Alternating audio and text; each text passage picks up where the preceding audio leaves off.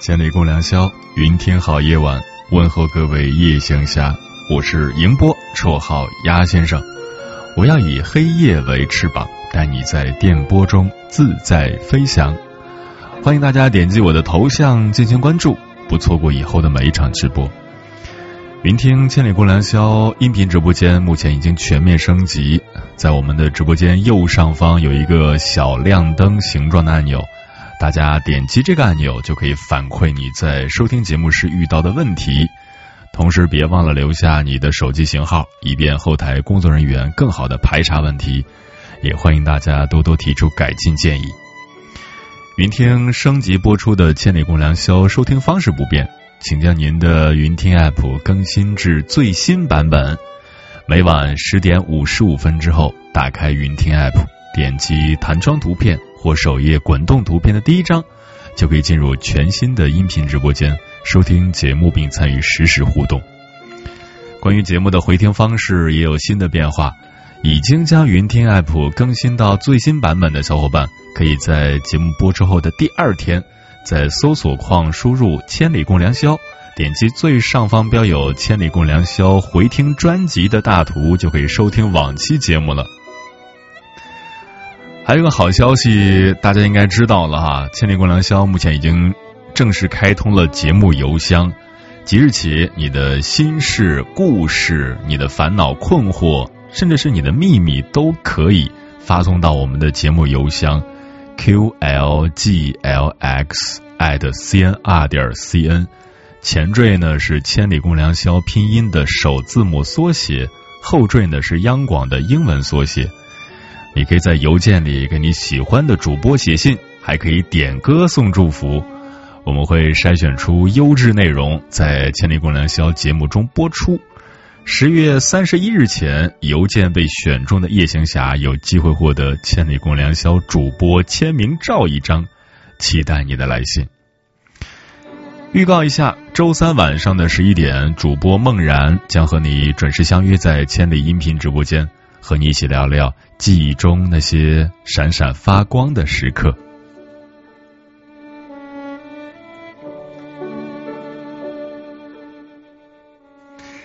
又来了很多朋友啊，欢迎洋洋，还有 Living 白娘子，正南不爱榴莲，阿罗鱼药，幸运双心家在黄河畔，雨墨看客。风雨中的云听就是这么响亮，这昵称好长哦。风林、净土，还有陈大爷，欢迎各位。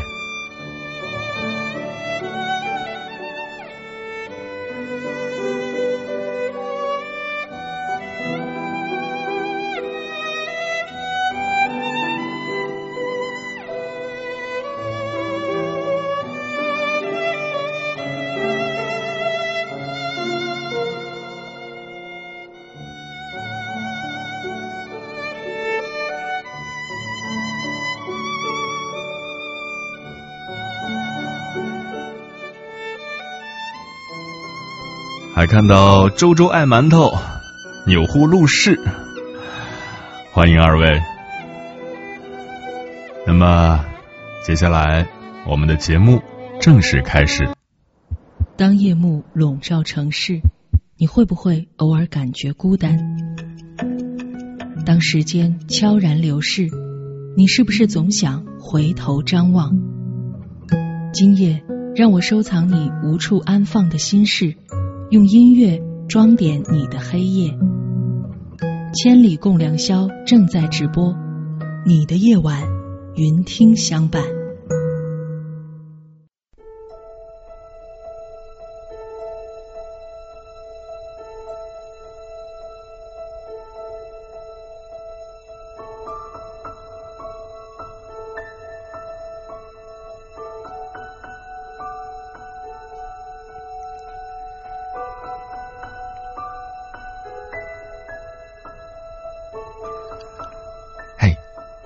电波自在飞翔。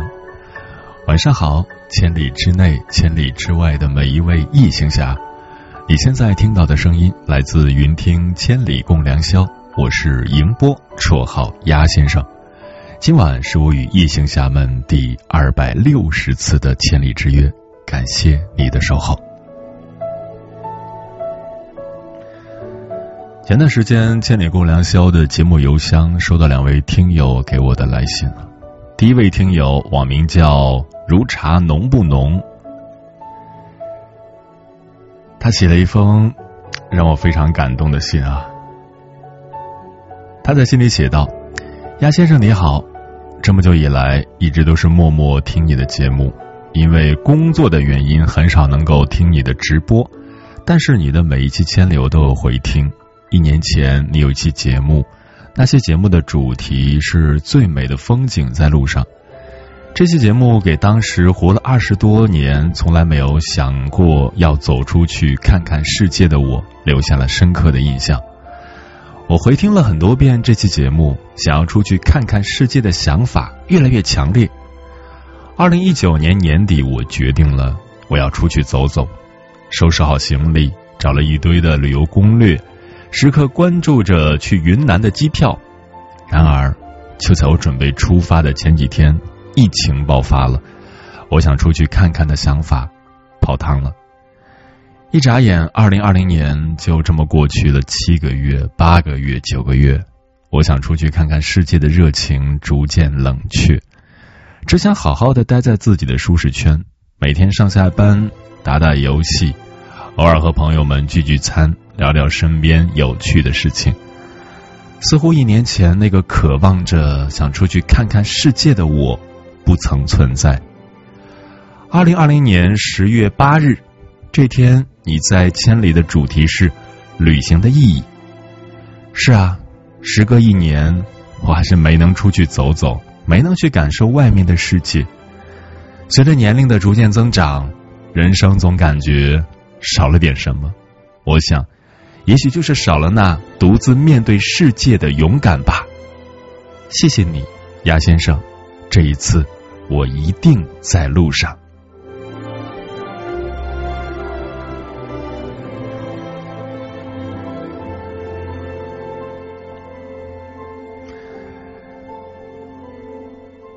读完这封信后，我觉得自己有点惭愧。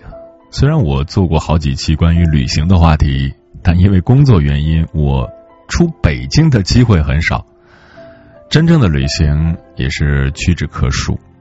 不过去年十一月考了摩托车驾照，买了摩托车，就有机会把北京的郊区走一遍了。利用不上节目的闲暇时间，找个半天或一天去跑跑山。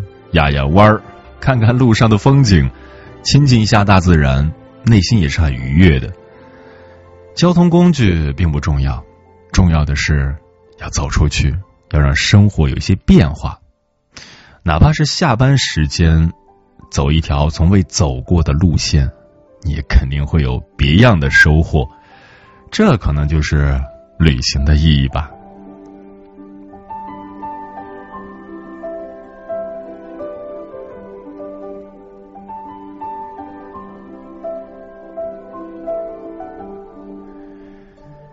第二位听友网名叫钮祜禄牛，他写道：“丫丫，你好，这个称呼实在是太甜了。说好写信给你，我便会信守承诺。你满满治愈力的笑容温暖我心。你主持《千里共良宵》节目，始于才华，忠于品质。你清脆干净的声音穿过耳朵，直达心灵。”你选择的文章精彩而有向上循环的正能量。因为喜欢你的节目，所以在微博上关注了你，常常翻阅你的微博，那里很有趣又真实。你会回复每一条评论，有来有往，好不热闹。有你自信阳光的自拍，还有你跑步健身的视频，有听众寄给你的礼物，还有美轮美奂的风景照。真的有幸在电波中相遇，跟着年轻人在一起，我自己也快乐起来了。希望你一直保持着那颗温暖善良的心，坚持你独特的主持风格，在你身后我会一直跟随。不要忘记签名照哟。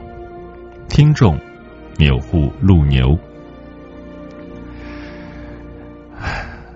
读完这封信，我内心是美滋滋的啊！被人各种夸，当然很开心了。我这个人不太喜欢在朋友圈晒自己的生活，会觉得没意思啊。但是我很喜欢在微博上和全国各地的听友们互动，尤其是回复大家的评论，因为我觉得人和人的时间都是一样的。你抽出两秒钟给我评论了一个表情符号，作为礼尚往来，我也愿意回一个表情符号。我希望大家看到的鸭先生是真实的，而不是虚假的；是有快乐和烦恼的，而不是永远的正能量。你能感叹一句“原来鸭先生也这样啊”，我的目的就达到了。作为普通人，我们一起加油。好的，以上就是今晚的读信时间。如果你也想通过信件的方式和我交流，欢迎你随时发送邮件到千里共良宵的节目邮箱 q l g l x at c n 二点 c n。除了和我倾诉心事，你也可以点歌送祝福。十月三十一日前，邮件被选中的夜行侠将有机会获得我的主播签名照一张，期待你的来信。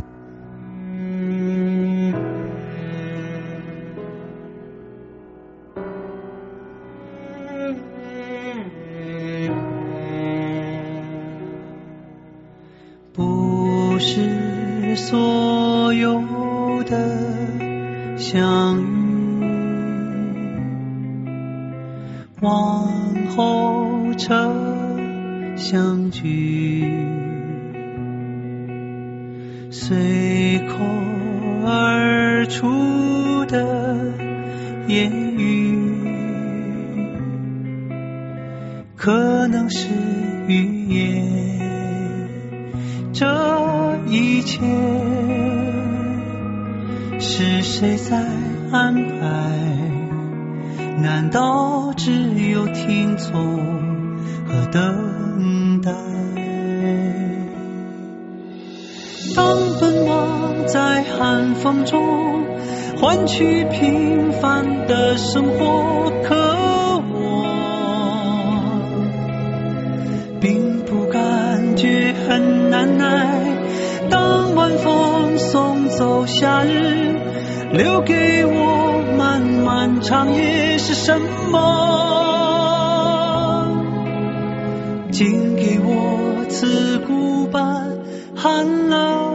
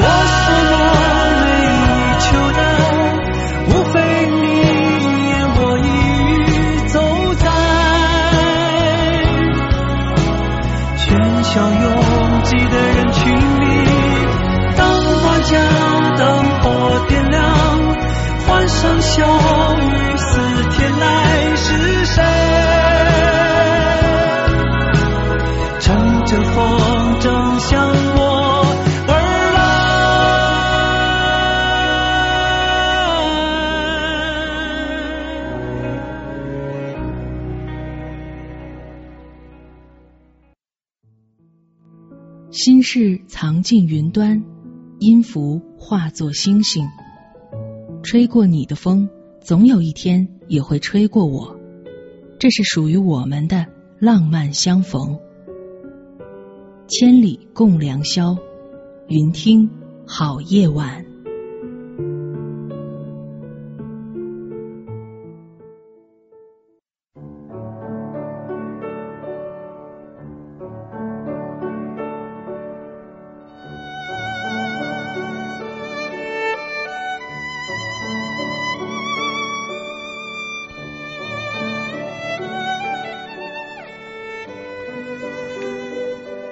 最近看到作家冯骥才写的一个故事，很有感触。一次，一位在江南开锁厂的老板说，他的买卖很兴旺，日进斗金，很快要上市了。冯骥才问他何以如此发达，他答曰：“现在的人富了，有钱有物，自然要加锁买锁。再有，我的锁科技含量高，一般技术很难打开，而且不断技术更新。”所以市场总在我手里。冯骥才笑道：“我的一位好朋友说，世界上他最不喜欢的东西就是锁，因为锁是对人不信任，是用来防人的。”锁厂老板眉毛一挑说：“不防人防谁？我赚的就是防人的钱。你以为这世上真有夜不闭户的地方吗？”冯骥才说：“五十年代真有。”七十年代，我住在一座房子的顶楼上，门上只有个挂钩，没锁。白天上班，把门一关，钩一挂，从来没被人偷过。锁厂老板说：“那是什么时候？早没影儿了。不信你不锁门试试。”冯骥才笑了笑，没再说，因为他信锁厂老板的话。冯骥才认为，一个物欲的时代和一个非物欲的时代，人的底线是不同的，社会的底线也在下降。所谓社会底线下降，就是宽忍度的放宽。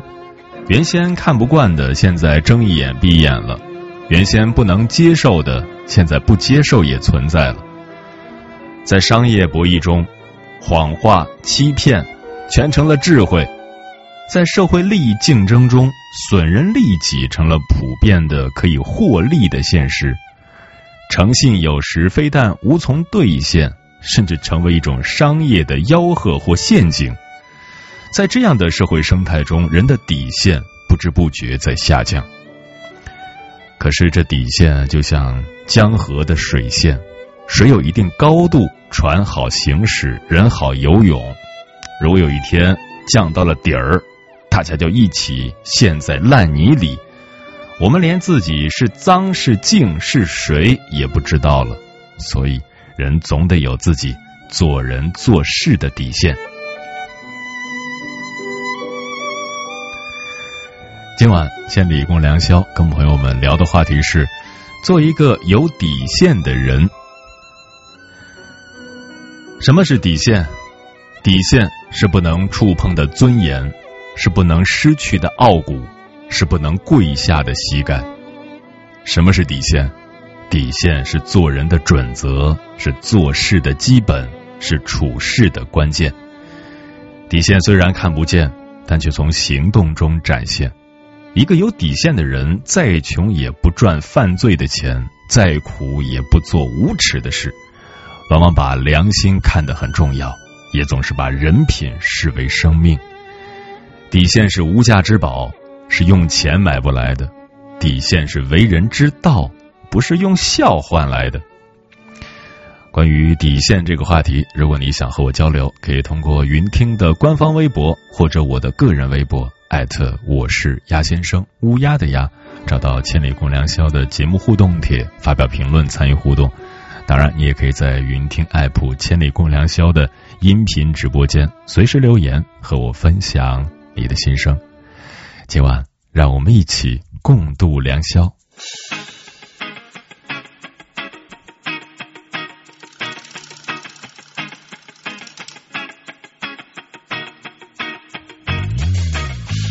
面对面坐了一夜，无法解决的症结，所有的事情还僵在那边。我已退无可退，连觉都让你睡，你这样搞我很不是滋味。摔盘吵架撕破脸，不够甜蜜加谎言。喂，你够了没？你再妥协，这感觉有点卑微。咆哮哭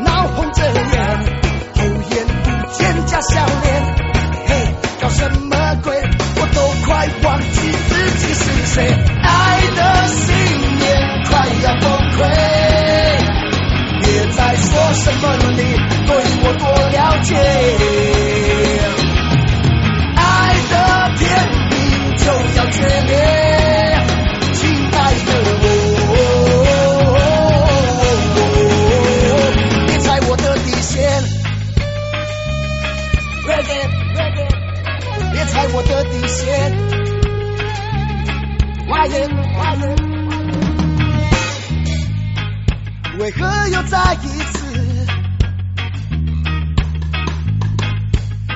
相信你的脸红带甜？看看自己的脸一眼，有时候怎么越看越讨厌？摔盘吵架撕破脸，摸头甜蜜加谎言。喂，你够了没？你再妥协，这感觉有点卑微。咆哮哭闹红着脸，见假笑脸。嘿，搞什么鬼？我都快忘记自己是谁。爱的信念快要崩溃，别再说什么你对我多了解。爱的天命就要决裂，亲爱的我，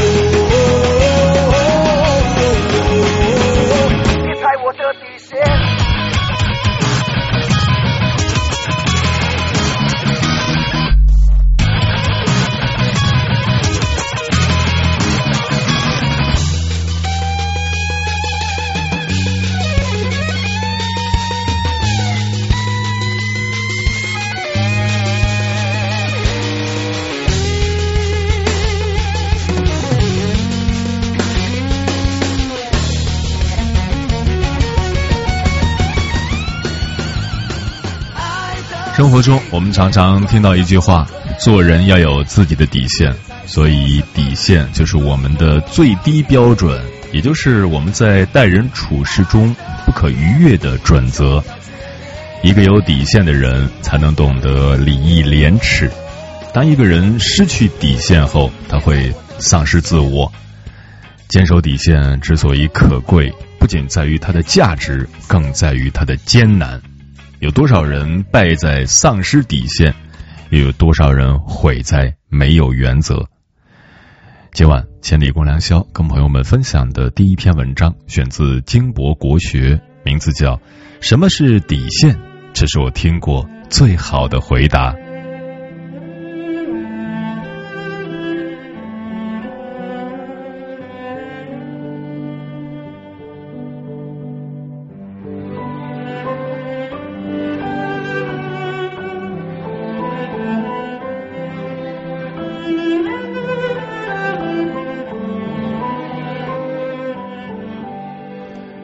做人最重要的是什么？很简单，就两个字：底线。因为底线是基础，是根本，是不能再退的最后一道道德防线。一个人没了底线，就什么坏事都敢干；一个社会没了底线，就什么光怪陆离的事情都会发生。什么是底线？底线就是奉行以下这五条原则。一再穷不能坑朋友，《论语》中讲：“君子固穷，小人穷斯滥矣。”意思是，君子在困境中仍然坚持原则，而小人在贫穷时就会放弃自己的操守，胡作非为。生活中，有些人看到跟自己从小玩到大的朋友，在几年时间里变得比自己富有。于是他内心就开始不安，凭什么他住的房子比我大？凭什么他开的车比我贵？凭什么他吃的穿的比我好？甚至有些人动起了歪脑筋，为了自己的利益而欺骗、背叛、算计朋友，这种人就失去了做人的底线。当对方知道你的所作所为时，便不再信任你，甚至会与你分道扬镳。所以，别对身边人耍心眼儿，别算计友谊，伤了的心很难暖回来，丢失的信任。很难找回来。我们不能因生活贫困而改变自己的节操，也不要因眼前的困境而丢失良知。穷不坑朋友是底线，富不忘恩人是人生信条。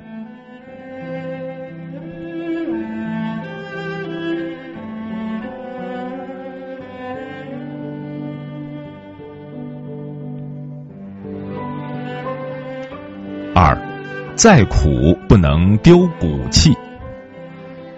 人很容易受外在环境的裹挟，被众人的意见所左右，随波逐流，人云亦云。在这个利益为先、价值追求和信仰极度稀缺的时代，就更是如此。黄庭坚曾因参与编修《神宗实录》而被控告污蔑宋神宗，但是无论怎样威逼利诱。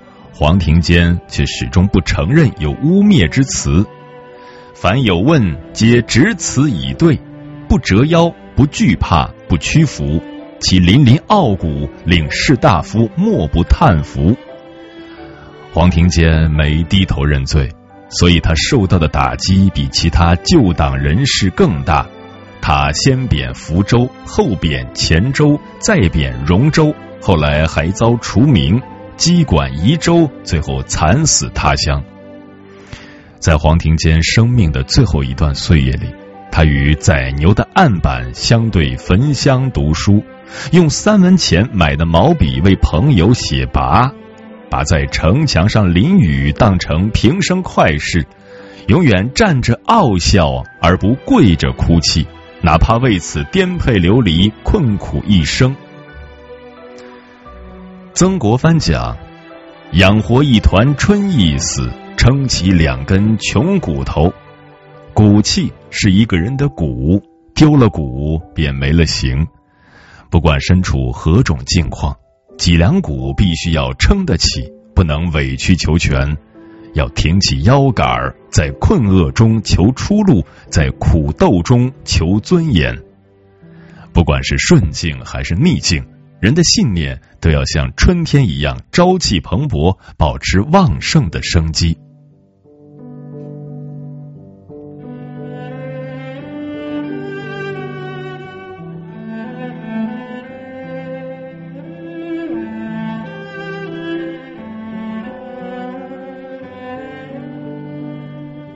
三，再难不能搞投机。在这个快节奏的时代。越来越多的人希望自己能早点达成自己的目标，早日实现自己的梦想。于是，不少人会选择走捷径，甚至靠投机取巧来获得利益，不踏踏实实做事，把时间和精力都放在耍小聪明上，奢求不用付出任何努力就能取得最大的成功。殊不知，这样的想法真是大错特错。有的人凭借歪门邪道、投机取巧，偶尔能得一时之利，但早晚会因此酿成大祸。不跟别人比快慢，一步一个脚印，走好自己的路，终有一天你会实现自己的目标和理想。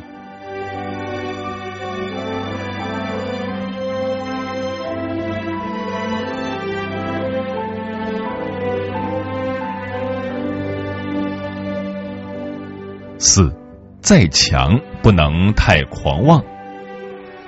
常常有这样的人，本事不大，脾气不小，取得一点微小的成绩就得意忘形，四处炫耀。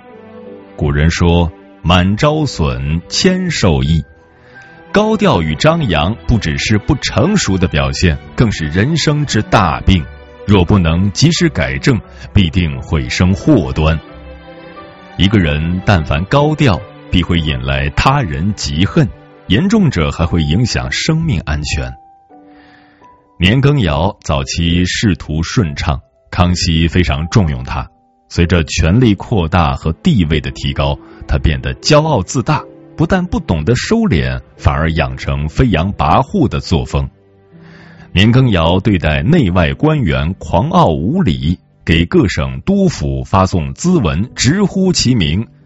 不仅蒙古王公，就是皇帝的女婿阿宝入见，也要对他行跪拜礼。最后，在雍正三年，情势急转之下，年羹尧被雍正帝削官夺爵，列大罪九十二条，赐令自尽。王阳明说：“今人病痛，大抵只是傲，千罪百恶，皆从傲上来。傲则自高自恃，不肯屈下人。故为子而傲，彼不能孝；为弟而傲，彼不能替；为臣而傲，彼不能忠。别把自己太当回事儿。”永远怀着一颗谦逊的心，平等友善的尊重每一个人，这才是为人处事之根本。《周易》谦卦对此有一个精妙的阐释：谦尊而光，卑而不可逾。人有多谦卑，就有多高贵。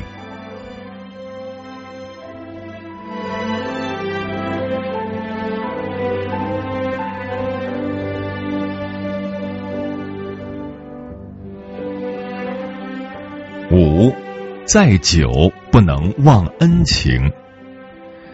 曾有人说，一个人最大的不幸，不是得不到别人的恩，而是得到了却漠然视之。其实还可以更进一步，人性最大的恶是不懂感恩，是恩将仇报。《诗经》中讲：“投我以木桃，报之以琼瑶。”匪报也，永以为好也。生命中最值得感动的是，跌跤时的那一把搀扶，忧愁时的那一声劝慰，成功时的那一声喝彩。纵使他人不图回报，也要懂得长存一颗感恩的心，并将这份恩情用善心传递出去。曾国藩讲。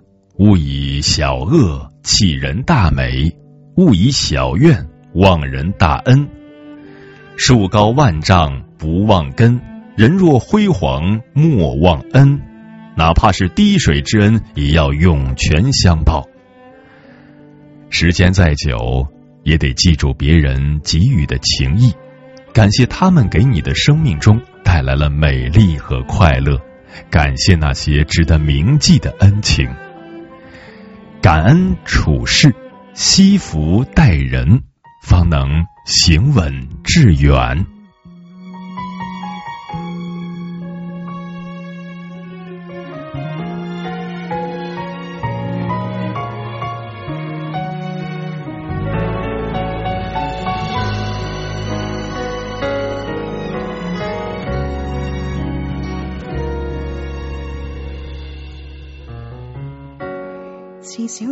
多爱是细水长流，吞声忍气够，只能包庇延续你的下流。或者苦中苦吃饱，我居然能承受。良心已硬似石头，就算死都要在你手。是我。我也会顺手做出这个自己，凭什么使你爱上这乐器？谁还自以为仍停留十八世纪？什么都有底线，为何要忍？什么使你胆敢横蛮至今？若为了怕与你吵架，沉默却可曾让我像个人？什么好处使我仍然要忍？未讨好你先鄙视自己，害你側邊關懷人，原諒你也難容許我受到忍也是忍。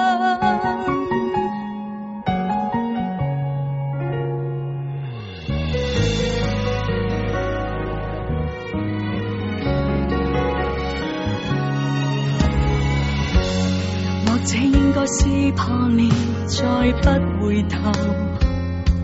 谁知我未敢生气，被放生苦过，被困死。问我爱到了自卑自贱，没有人理。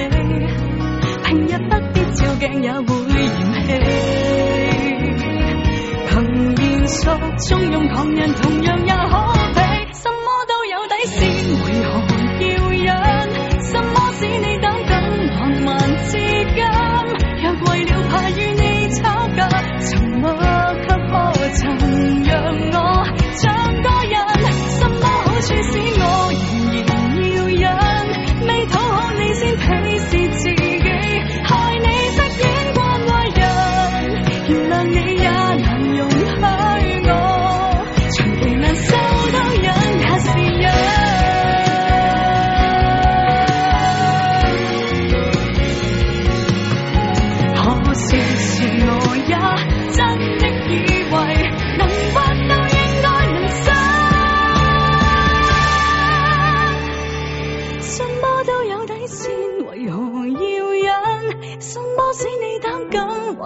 是金，若命里要与你吵架，沉默也未能成金，怎么吞？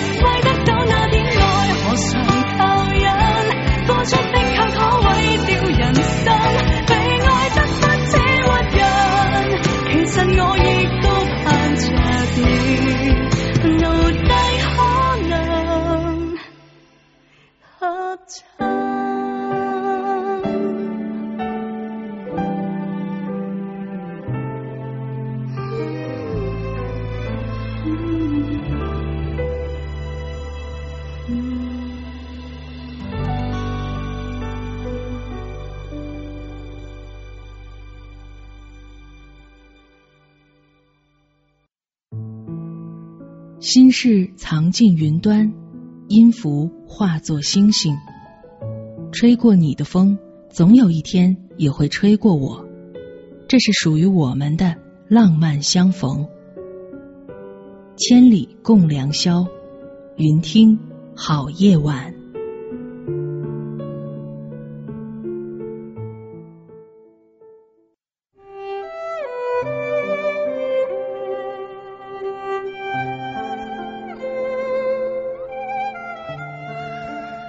人人都说做人难，难做人。做人再难，我们也要学会做人。做人有一个最基本的原则，就是不越底线，别忘根本。这里是正在陪伴你的千里共良宵，我是迎波，绰号鸭先生。我要以黑夜为翅膀，带你在电波中自在飞翔。今晚跟朋友们聊的话题是做一个有底线的人。关于这个话题，如果你想和我交流，可以通过云听的官方微博或者我的个人微博我是鸭先生乌鸦的鸭，找到千里共良宵的节目互动帖，发表评论参与互动。当然，你也可以在云听 app 千里共良宵的音频直播间随时留言和我分享你的心声。听友雨风中的云听就是这么响亮说，每个人都有自己的底线与分寸。因为生活太现实了，是啊，生活很现实。如果没有底线的话，可能就无法保护好自己了。你被人一拉，就掉到泥坑里了。注定的缘分说，没有人的青春是踩着红毯走过的，没有谁能毫不费力赢得掌声。如果你为人生画一条浅浅的吃苦底线。就别妄想跨越深邃的幸福极限，在熠熠生辉前，总要挨过一段孤独不安的日子。唯有担得起厚重的经历，才能经得起岁月的推敲。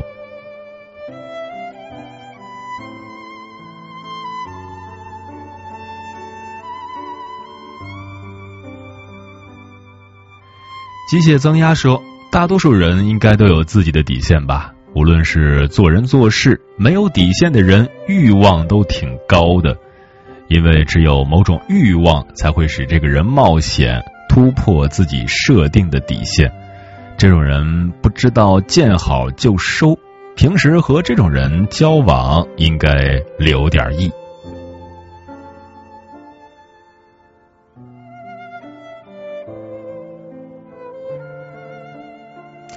狐狸先生说。从前车马都慢，一生只够爱一个人。现如今科技发达了，人的底线也低了，开始懂得朝三暮四了。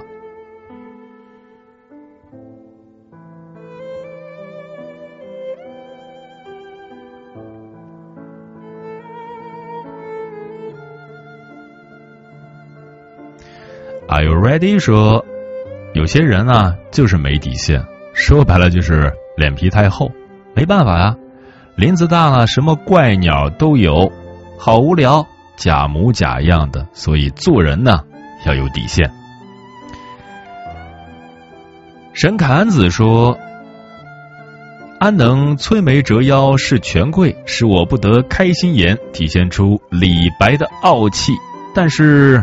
云想衣裳花想容，春拂风前露华浓，又体现出了他的奴颜卑膝。所以李白是一个很矛盾的人。如果是聚焦他的文学才华，那真的是哈上天入地；如果是细究他的人品，其实人性是经不起考验的。一直很惨的就是杜甫，对吧？李白好歹还尝过哈被高丽脱靴的这种尊荣。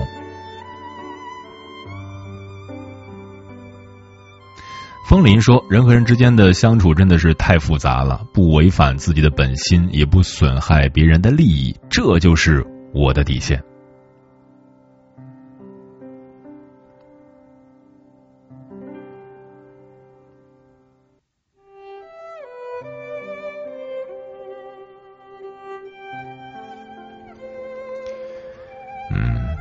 底线呢，其实就是一个人的方向。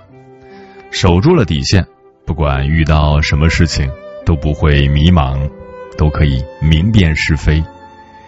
底线也是一个人的靠山，守住了底线，不管面对什么困难，都不会轻言放弃，都能够勇往直前。世界很有趣，有强烈控制欲，少了就是法律。我总在说 I'm sorry，盲目不是病，我只是反而已，人若爱怀疑，像不合群的蚂蚁。Can you feel my heartbeat？谁会在乎我存在？Baby，can you feel my heartbeat？谁还在乎黑白？不要问为什么，为什么，为什么地球人都这样？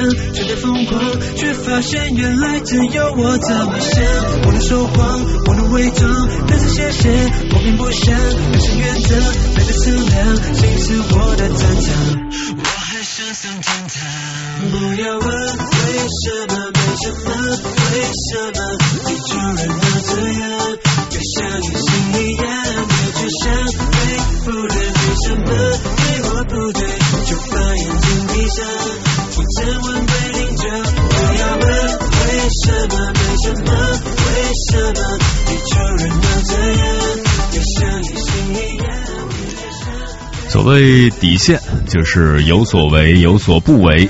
作为一个人，其实大多数人心里都知道这个有所为有所不为的界限。比如偷东西，几乎所有的人心里都知道这件事是错误的，是作为一个人的基本底线。那么，无论面对是怎样的状况，对方是谁，这个底线是不能逾越的。比如帮助老弱的人。在我们大多数人的心里啊，都是有这个基础的底线的。那么在生活中遇到了这样的事儿，无论是什么状况，都应该尽自己所能帮一把。然而，这样有所为有所不为的关于做人的底线，却在现实生活中越来越模糊了，甚至几乎在完全消失。比如南京的彭宇案之所以影响恶劣，是因为老太太的讹诈。法官的判决让人们感受到了帮扶弱小不仅不受鼓励，反而会受到惩罚。这对于我们的社会是一种破坏，也让人们心里的这条底线几乎被冲毁。在《论语》中，孔子的弟子做了好事，不愿意去拿报酬时，孔子说：“你应该去拿，这样就会鼓励人们也一样行善。”一个人。一旦丧失了做人的底线，他可以无恶不作；而一个丧失了底线的社会，无疑是把所有人都放到了丛林里，那里没有规则，没有道德，只讲狠，只讲谁更强。更重要的是，因为没有了界限，也同时没有了道路，自然你哪儿也去不了，只能被困在丛林里，弱肉强食。底线让我们所有人都可以。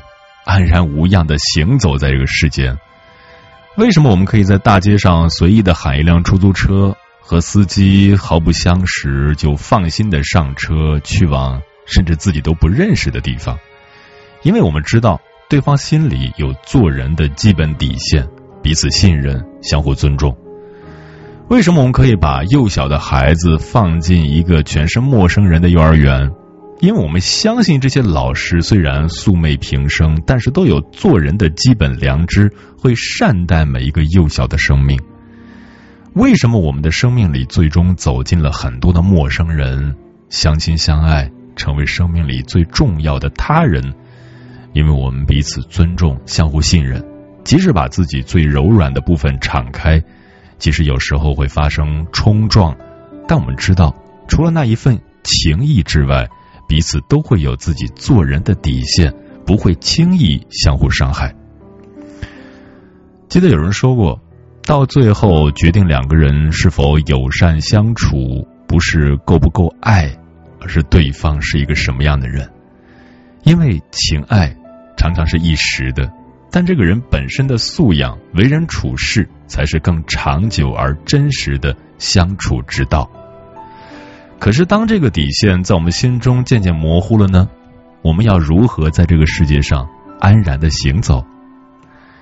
接下来，千里共良宵跟朋友们分享的文章名字叫《你是一个有底线的人吗》，作者宝觉。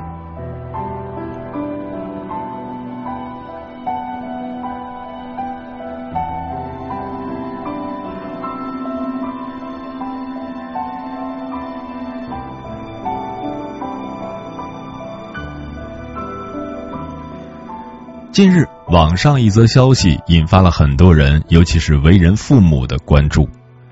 十四岁女儿夜不归宿，和男朋友开房，被父母在宾馆找到。回家之后，在激烈的争执中，暴怒的父亲将女儿的尾椎骨打到骨折。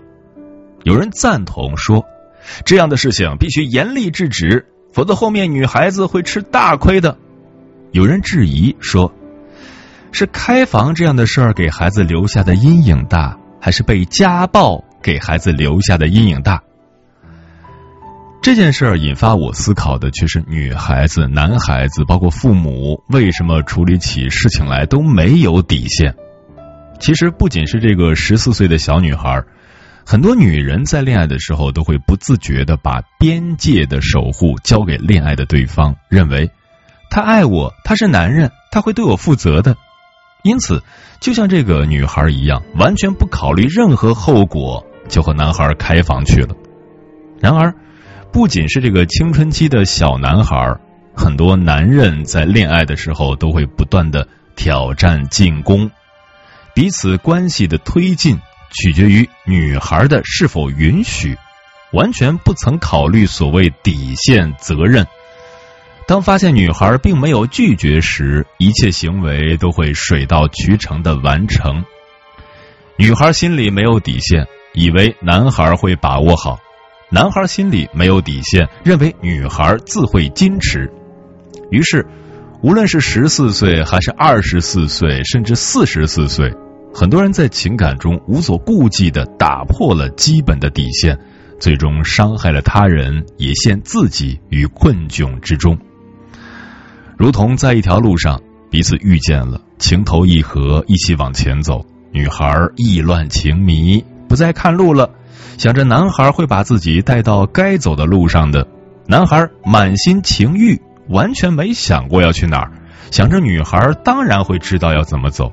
然后有一天路越走越难走时，才发现彼此一起走到阴沟里去了，早就偏离了方向，离开了原本要走的道路。底线是一个人内在的一种界限。是无论面对什么情况，有所为有所不为的做人的基础。底线如同一个安全的范围，在这个范围之内，我怎么样都可以。如果突破这个范围，就会自动拒绝。其实，不仅这两个孩子没有底线，就是这对父母也没有底线。父亲爱女之心，责之心切，可以理解。但是在暴怒之下，却对女儿做出这样的伤害行为，母亲心痛、茫然无助，可以想象，但却选择把这样的事情发在网络上，公之于众。这件事情当中的每个人都在突破自己为人处事的底线，所以让伤害不断的蔓延扩大，却没有一个人在想，这个家庭应该走向哪里。这个十四岁的女孩未来的人生路要如何面对并选择？相同的是，这个家庭中的每个人都是被情绪裹挟，然后让自己的言行肆意表达，没有底线，没有守护，最后连本该在家庭中最自然流露的爱与守护也渐渐看不见了。爱是一件需要理智的事情。底线，常是守护爱、表达爱不可或缺的卫士。然而，当我们失去了底线，爱也随之荡然无存。生命是一场通往幸福、自我成长的旅程，底线更是这条道路的方向与依凭，清晰可见的指向远方。然而，当我们突破了底线，也就从此偏离了方向，再也无法到达远方。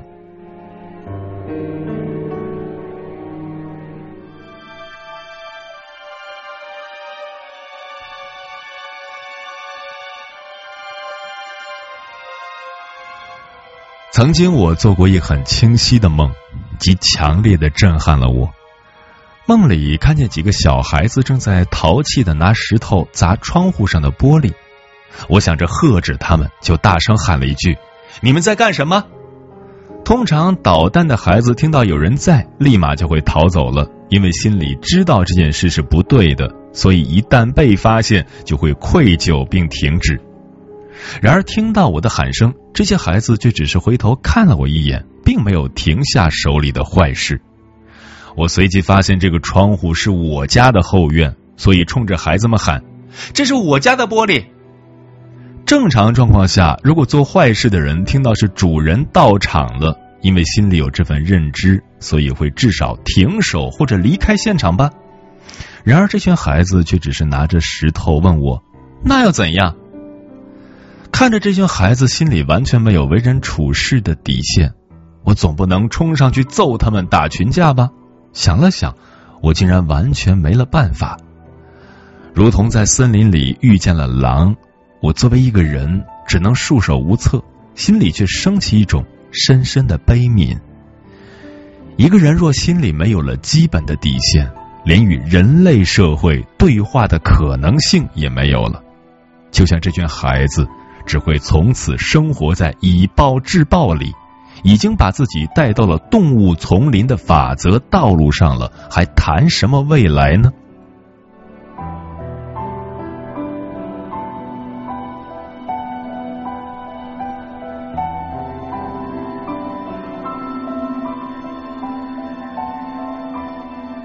有底线才会有未来，有底线才会有道路，有底线才会真的可能走向梦想，踏上成功与幸福的人生之路。为什么我们的孩子心里没有底线？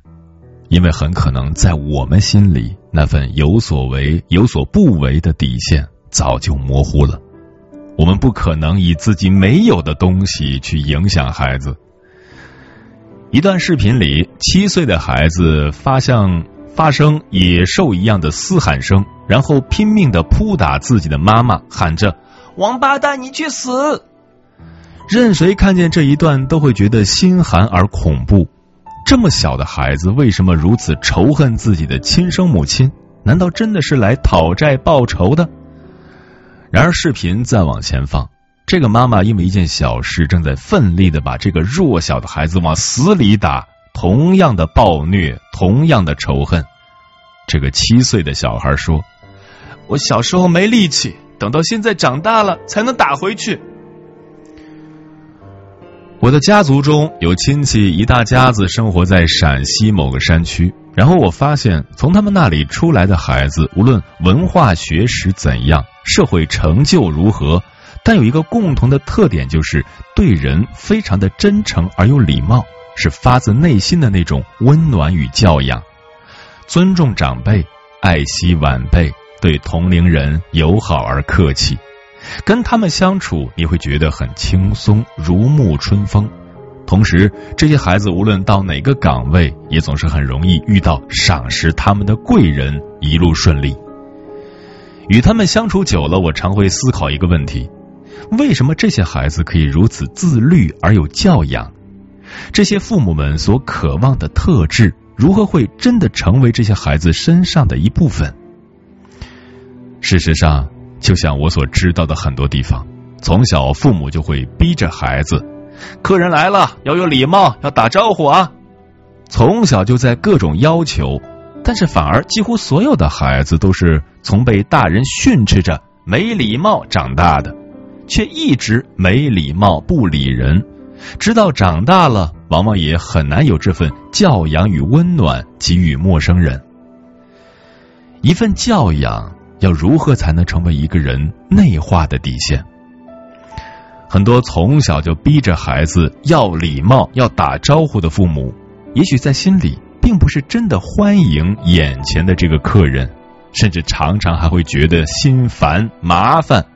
但是出于面子，不想让人觉得自己没教养，没有尽到父母应尽之责，所以常常对孩子的训斥，只是在向客人表明我有在教育孩子啊，只是孩子太不懂事了。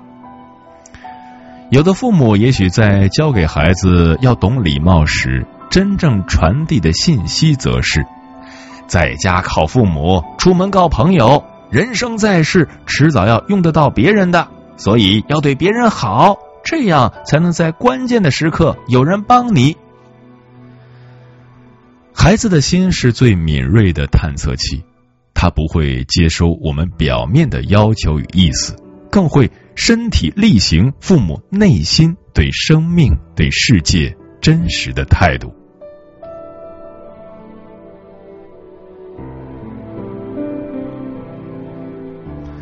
我见过陕西那些亲戚中的长辈，无论他们面对任何人，都会有一股子扑面而来的热情与真诚。记得有位老人家，那时都已经耳聋眼花了，但是一见到我们这些从未见面的亲人，就走上前，双手握住我们，不住的说：“好，真好，谢谢你们来看我，一定要留下来吃饭啊！”老人家的全身心毫不遮掩的流露出的就是那份对你的热情与喜欢，无关功利，无关你是谁，只是对你好。如同一个老妈妈看见自己的孩子简单直接的喜欢开心，人与人之间的相逢是最简单、最直接，也是最复杂、最委婉的。心与心之间的路是相通的，就像孩子感受到的，就是他们真正学会并消化成自己内在一部分的特质。当我们迷失，就会渐渐看不清自己。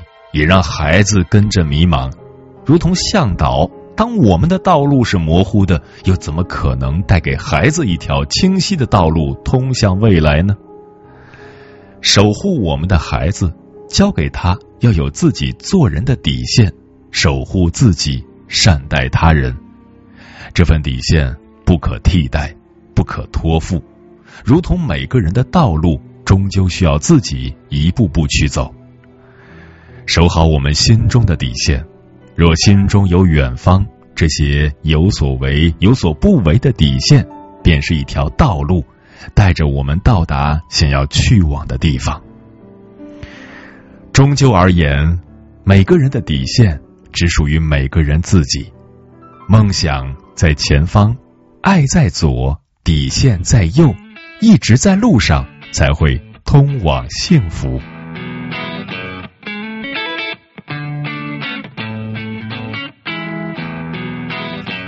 这个浮躁的时代，太多人难分辨好坏，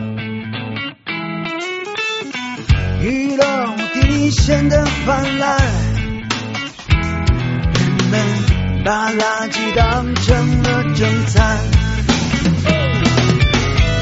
女孩们已无所谓脸面。想怎样能赚更多钱？做个当下流行的脸，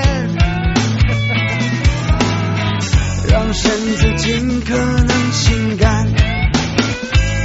他们穿一样的丝袜，做着同样用处的指甲，额头、眼睛、鼻子、嘴，还有同款的下巴。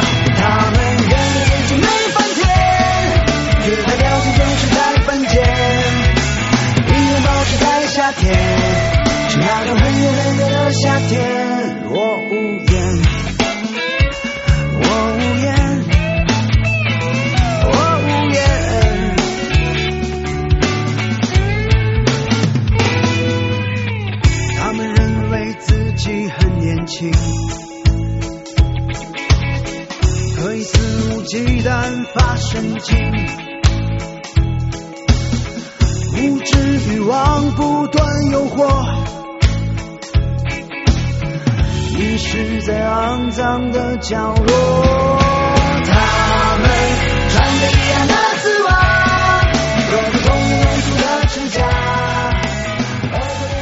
千里共良宵，云听好夜晚，问候各位夜行侠，我是迎波，绰号鸭先生。我要以黑夜为翅膀，带你在电波中自在飞翔。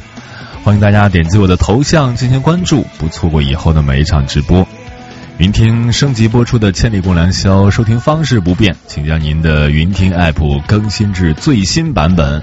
每晚十点五十五分之后，打开云听 app，点击弹窗图片或首页滚动图片的第一张，就可以进入全新的音频直播间，收听节目并参与实时互动。关于节目回听方式有新的变化，已经将云听 app 更新到最新版本的小伙伴呢。可以在节目播出的第二天，在搜索框输入“千里共良宵”，点击最上方标有“千里共良宵”回听专辑的大图，就可以收听往期节目了。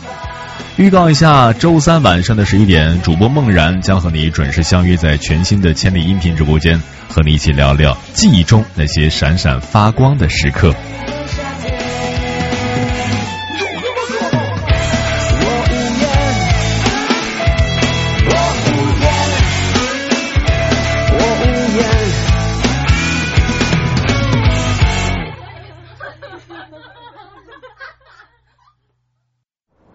当夜幕笼罩城市，你会不会偶尔感觉孤单？当时间悄然流逝，你是不是总想回头张望？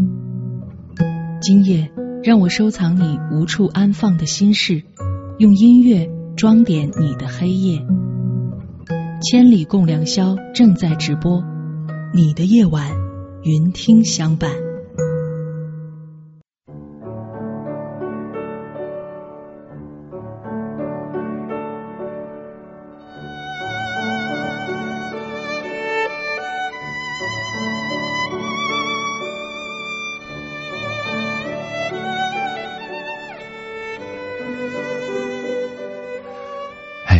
迎着电波自在飞翔。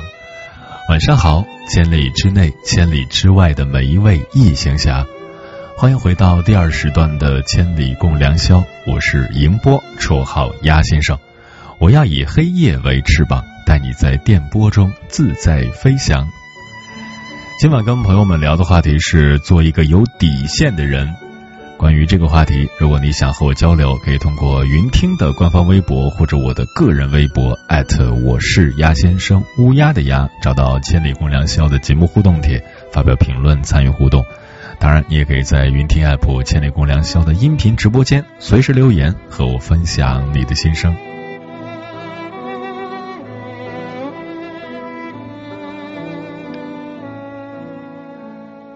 千里霞光说。每个人都有自己的底线，最好不要去触碰，否则后果不堪设想。放手回归说，不要触碰别人的底线，唯有灵魂不可征服。对呀，底线就是你灵魂的保护罩。纽户路牛说，我也不知道底线到底是什么。对于不同的事情，不同的人有无数种看法，但是我认同做人要善良、诚实、守信，有着最基本的守则，做人做事就不会出错。许言说：“家人是我的底线，也许是自己已经经历太多，盔甲满身，扛得住，说我可以，但是牵扯到家人。”就不行。与君同梦说，做事留一线，日后好相见。这个一线可能就是底线吧。不慌张，做自己。说我这个月和他说了同意分手，对我也要有自己的底线，不愿意关系模糊不清。嗯，在。恋爱当中啊，底线真的是很重要的一部分。很多人以为谈恋爱就是亲密无间啊，这个无间不是说真的就没有距离了，还是要有一定的界限感。两个人毕竟是独立的个体，如果是彻底消失了其中的界限的话，那肯定是要出问题的。因为你内在的自我和他内在的自我总会发生冲突的，我们总要给彼此留一个小小的空间。小幸福新宝说：“不犯法就是我的底线。”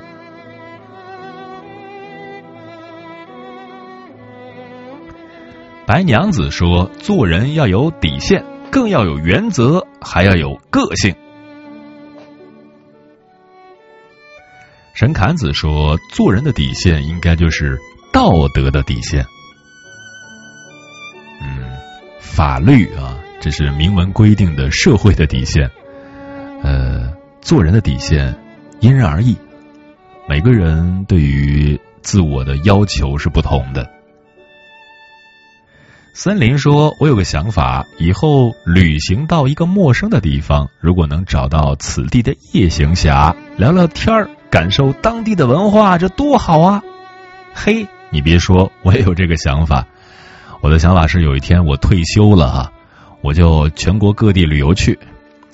反正全国各地都有夜行侠嘛啊，呃，这样的话我就吃饭的地方有了啊，住宿的地方也有了，我就可以穷游中国了，对不对？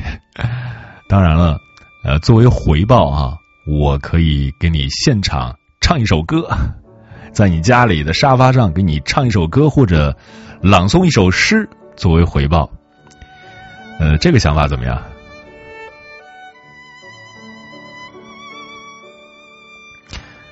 易安凡事的猫说：“看到今晚的话题，想起领导说的底线思维，凡事从坏事准备，努力争取到最好的结果，才能遇事不慌，获得更多主动权，去把工作做得更好。”嗯，这个延展不错啊，但是我想说的是，底线思维和做人有底线是两码事啊。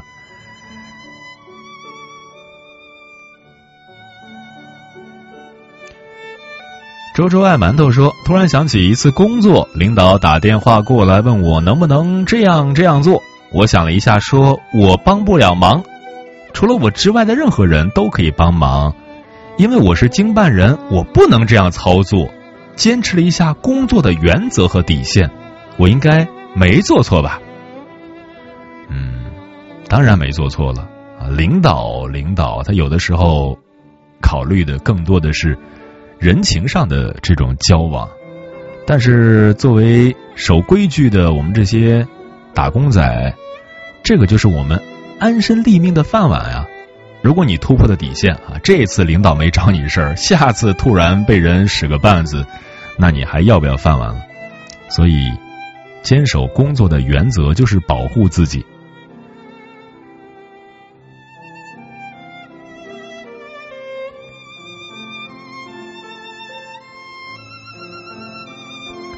狐狸先生说：“做了善事却被他人嘲笑，做了恶事却会被他人敬畏，这也是社会底线越来越低的根本。人善被人欺，被迫成为恶人的人却不在少数。”嗯，所以之前我也做过一期节目，叫“你的善良要有底线”啊。其实说的还是一回事儿，我们做人还是要有原则的，不光是为了。不光是为了保护自己，其实也是为了保护你在乎的人。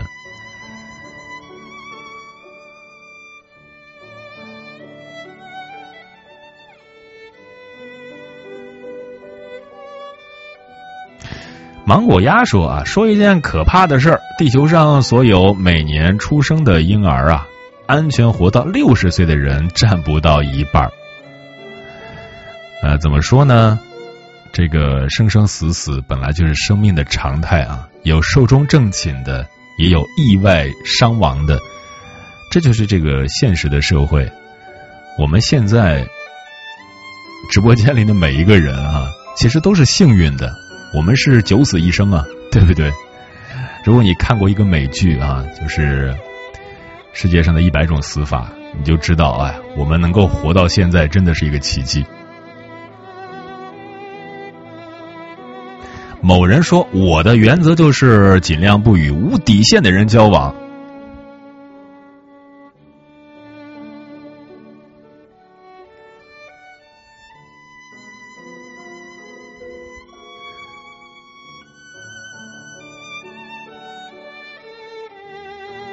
云霄说：“丛林法则的底线，也是忍耐的底线，也是假名媛团的底线。”才会真的可能走上梦想，踏上成功与幸福的人生之路。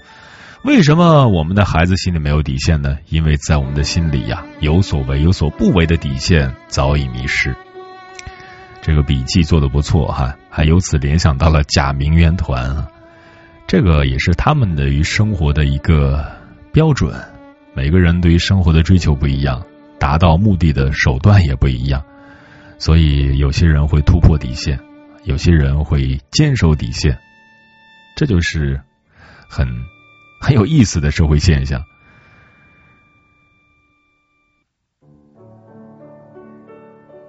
风铃说呃刚才鸭先生讲的故事让我想起了小时候我爸对我的底线有若干条。中午不睡觉不行吃饭看电视不行学习不用心不行。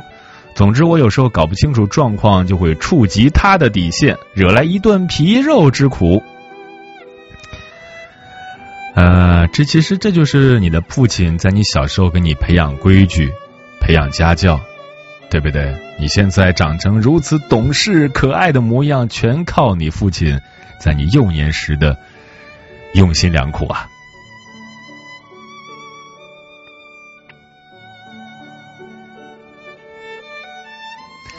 清月说：“我觉得我父母啊，作为父母也不成熟，各种标准不统一，我只能和他们一起进步。”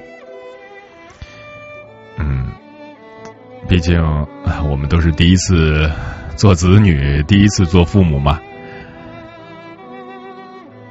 刘白说呢，零六年开始听千里，转眼十四年多了，千里共良宵都搬到云听了。以后以前呢还是抱着耳机，后面是抱着收音机，现在只要有个手机就行了，是不是很方便呢？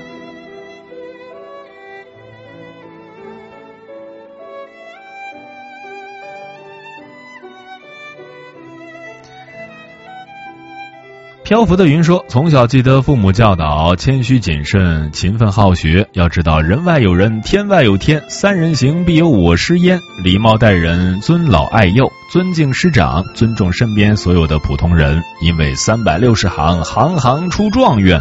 切不可自高自大，目中无人。诚信善良等，都是我的底线。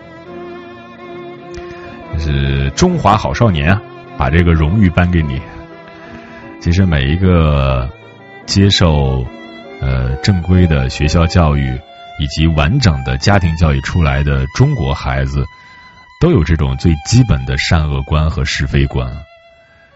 但是，如果是后天啊，放弃了自己，放弃了自我的成长，或者过早的进入社会，没有一个很好的引导，就很容易走歪路，那么底线也会变得模糊不清。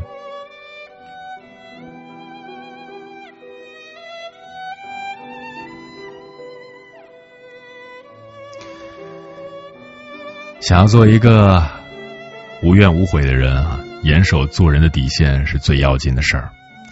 有出息了，不能忘记曾帮你渡过难关的人；有温暖了，不能忘记曾经给过你温暖的人；不孤独了，不能忘记曾经陪伴过你的人；做了官儿了，不能忘记曾经支持过你的人；过了河了，不能忘记曾经给你搭桥的人。今天笑了，不能忘记昨天陪你哭过的人；对待富人，不能献媚讨好，失去自己的尊严；对待穷人，不能冷漠鄙视，踩己人。想做一个被人认可的人，不要忘记做人的根本。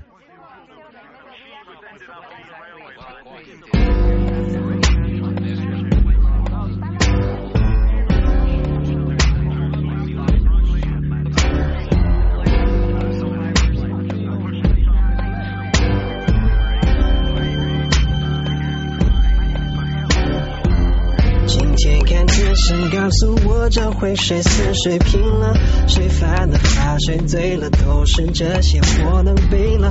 看杂志上的图说，也许是看的太多。最近我头脑里的方向感完全都没有。听说很快要打仗，听说好像有灾难，国家我不成熟，可能明天没有米饭。我好烦，我太烦了。了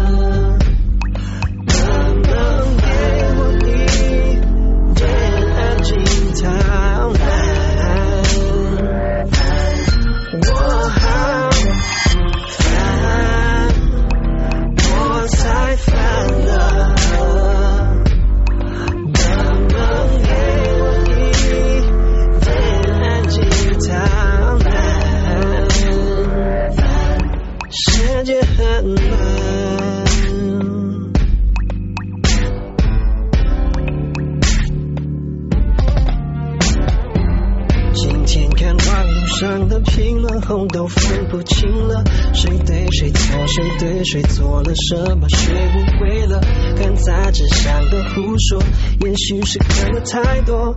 最近我头脑里的方向完全都没有，为什么没有原则？我们现在都变了，就算走错了路，继续找和平的地方。我好烦，我太烦了。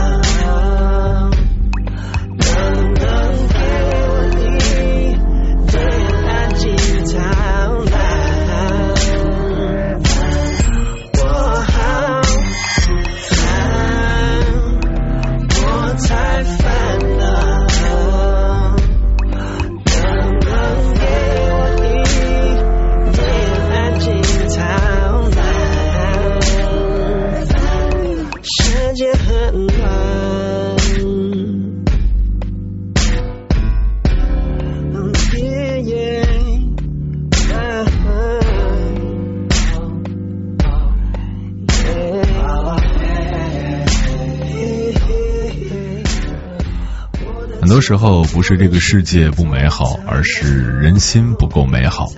活得越久，越觉得一个善良的人有多可贵。再贵不过人品贵，再好不过有原则。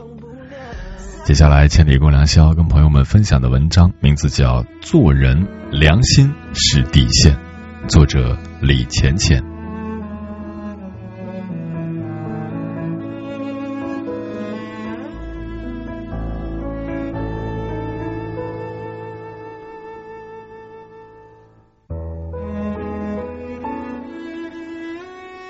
莎士比亚说：“品性是一个人的内在。一个人身上最难得的特点，不是性格好、气质佳，而是有良心、人品贵。和这样的人在一起，内心踏实又舒服。他会充分尊重和善待身边的每一个人，不会因为你家财万贯就对你高看一眼、分外热情。”也不会因为你家境寒酸就对你白眼相加、鄙夷不屑，哪怕是在对你施以援手的时候，他也不会是一副高高在上的姿态，觉得自己是在施舍你。和他在一起，你会觉得不管做什么、说什么都很舒服，让人忍不住想靠近。这样的人不势利，目光里都是温和的尊重。由内而外散发出一种优雅的气质。喜欢一个人，始于共鸣，陷于才华，忠于人品。没有良好品行，再努力再坚持，都无法打动一个人。都说路遥知马力，日久见人心。其实日子久了，真正见的是人品。人品的好坏。会慢慢显露在他的一举一动之中，是隐藏不来的。生活中一点小事，甚至一个小小的举动，都能反映一个人的品性。过日子其实就是一个人与另一个人的品性过日子，它不是颜值，无关金钱，却是幸福的通行证。同事的未婚夫是通过父母介绍相亲认识的。见面之前，同事的妈妈就多方打听对方。同事当时还不太乐意，觉得妈妈破坏了神秘感，合不合得来只有自己知道，找别人打听什么？同事妈妈听了，很严肃的对他说：“每个人性格都是不一样的，但总是可以磨合的。我打听的是人品，人品差的人要不得。”听到亲友们说对方平时待周围人礼貌谦逊、大方体贴，同事妈妈这才放心。而后来，同事自己也被对方的人品所吸引，两个人相处融洽，过了段日子便订了婚，好事将近。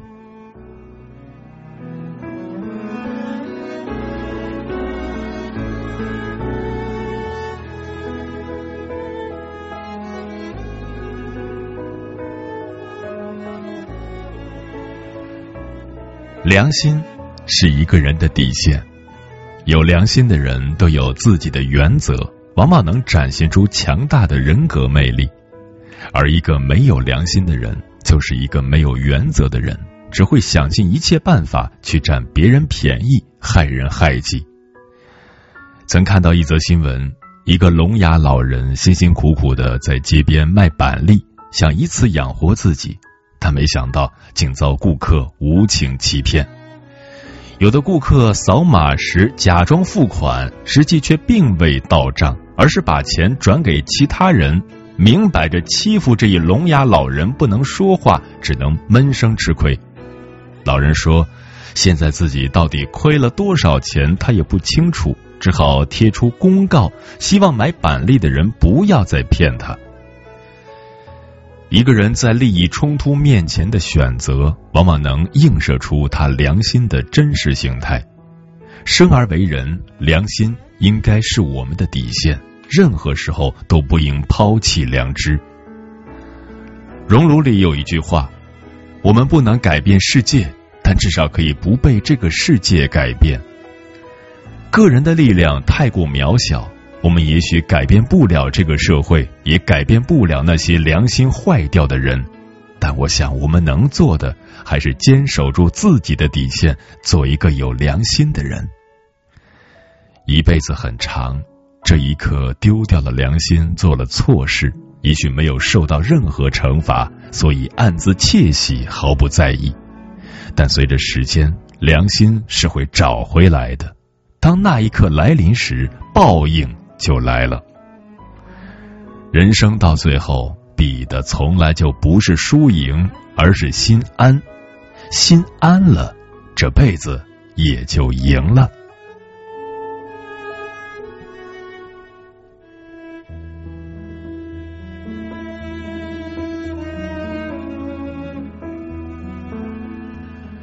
这世上最贵的东西就是良心，你花金山银山都不一定买得到，良心才是你最大的不动产。心地良善的人自带光芒，无论走到哪里总会熠熠生辉。我有一个朋友是高中老师，他每年暑假都会支教，平时也经常参加当地的一些公益组织组织的活动。他给人的感觉就是浑身上下都充满着干劲儿和朝气。他说，每次自己做完公益，就会觉得自己是个有价值的人，就会特别的开心。善良的人身上有一种独特的气质，让你忍不住去欣赏他，想要靠近他。一个女人，即使用再贵的护肤品。买再减龄的衣服，保养的再好，也有眼角布满细纹的那一天。外在的美丽会随着年龄的增长而消失，而内在的气质只会更加饱满充盈。有良心的人再穷都会发家，没良心的人再富裕也会跌落云端。凭良心做人才是善人，能交到好友。凭良心做事才是好人，能得到福报。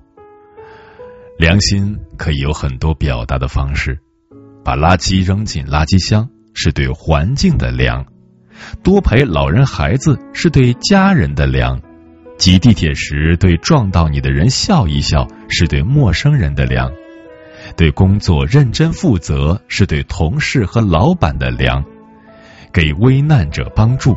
给迷路者指路，给弱者以平等尊重的口气，都是良心的善举。人的能力有大有小，但善举却没有高低之分。当你做出善举的同时，就像是播下了一颗种子，说不定什么时候就会开花结果，用美好的丰收来回报你。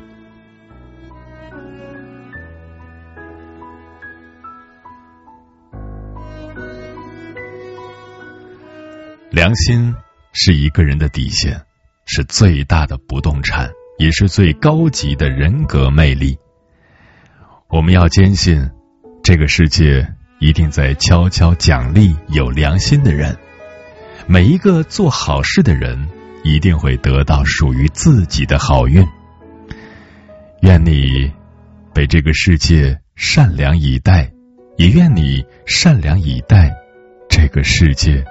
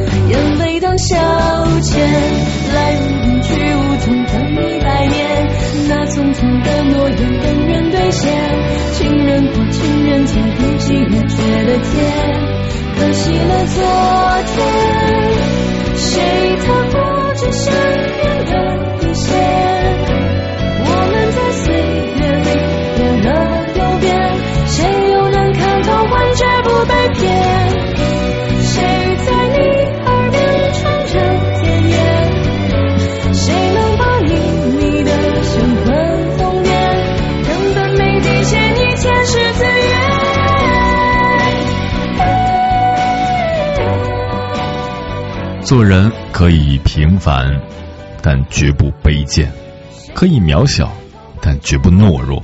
就算不优秀，也不要看不起自己；就算不出色，也不要丢掉了骨气。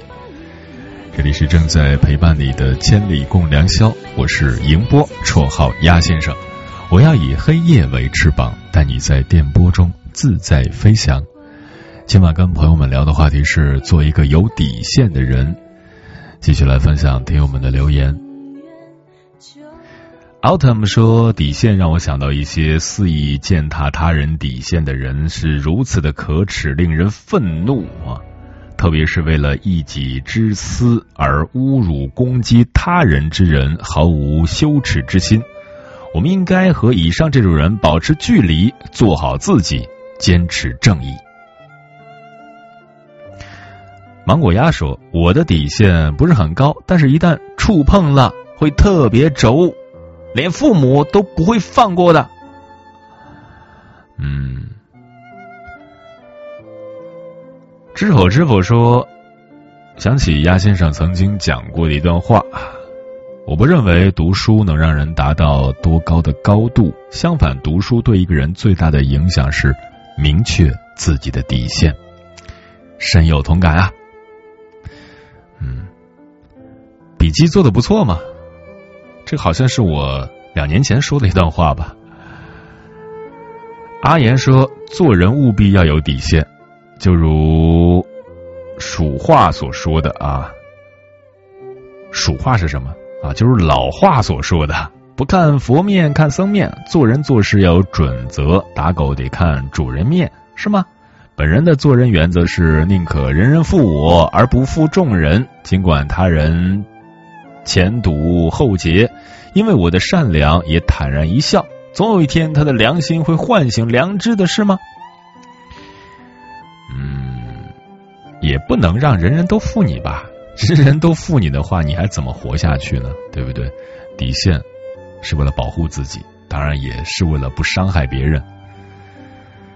风林说：“前几天心情很低落，找到了鸭先生曾经的一期节目，《善良的底线是什么》。听完之后感触很深。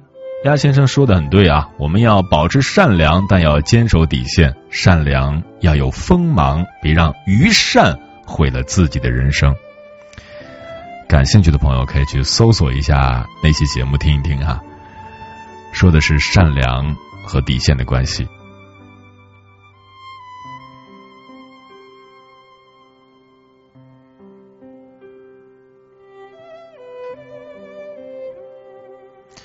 漂浮的云说：“谢谢鸭先生，这美好的时光，请慢点流走吧。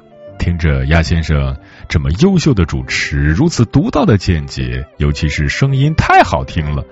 我还有好多必须今晚要完成的事，明早还要出门，但是舍不得错过先生的每段话和听友们的每条留言。谢谢鸭先生。哎呀，呃。”那你就别走了呗，你就多说几句夸我的话呗。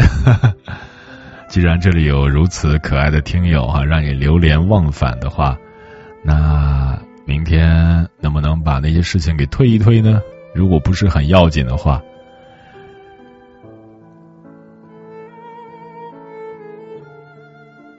快乐男生说：“哎呀，先生，我最近很累啊，因为痛苦的婚姻有了失眠。”抑郁、焦虑情绪，我老婆说我装病，我想离婚。我岳父要我父母结婚前买给我的房子，父母也很累，我也很累。嗯，一段婚姻如果真的是让你疲惫不堪的话，那也只能好聚好散了。至于婚姻里面的财产问题，建议咨询专业的法律人士。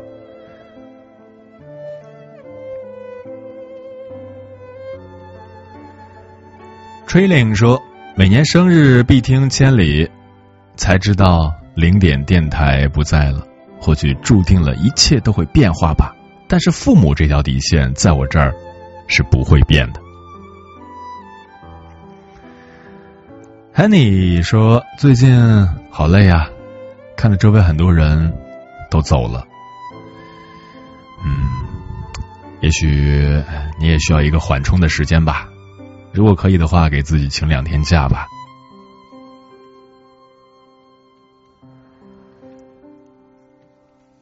做人呢，还是要守住自己的底线。还是那句话，干干净净做事，明明白白做人。站着就必须顶天立地，活着就必须无愧于心。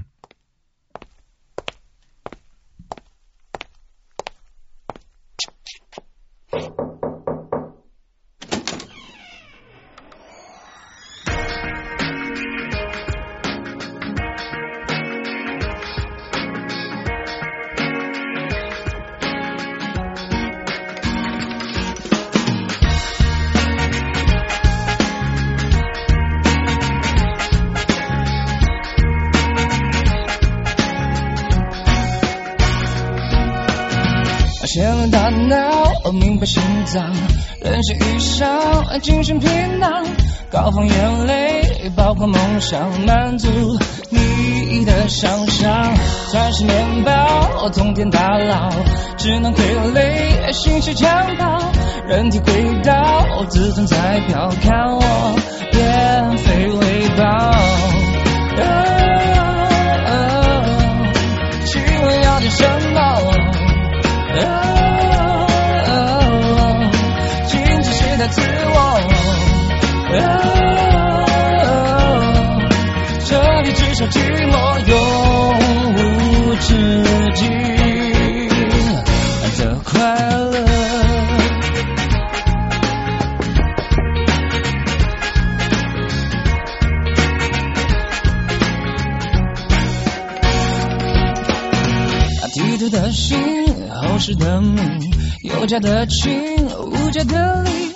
脚踏的云，梦中高低，祝你一臂之力。明码标价，通扫无期，下无底线，上不封顶，持续供应，火源稳定，直到地球到底。请问要点什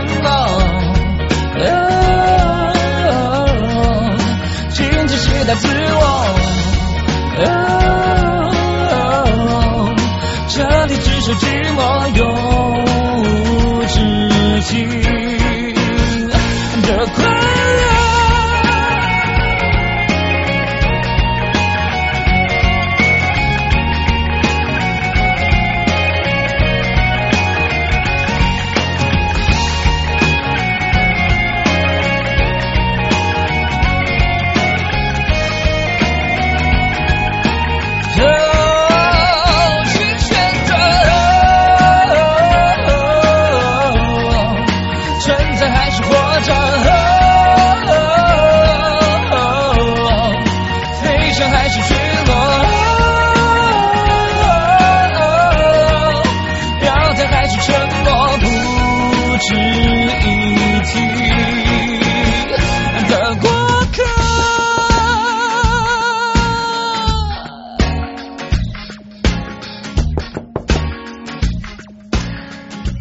个题外话啊，刚才我说到自己退休以后的这个生活啊，有听友就说了，不用等到退休再去旅游啊，你可以现在就可以把这个计划提上日程了。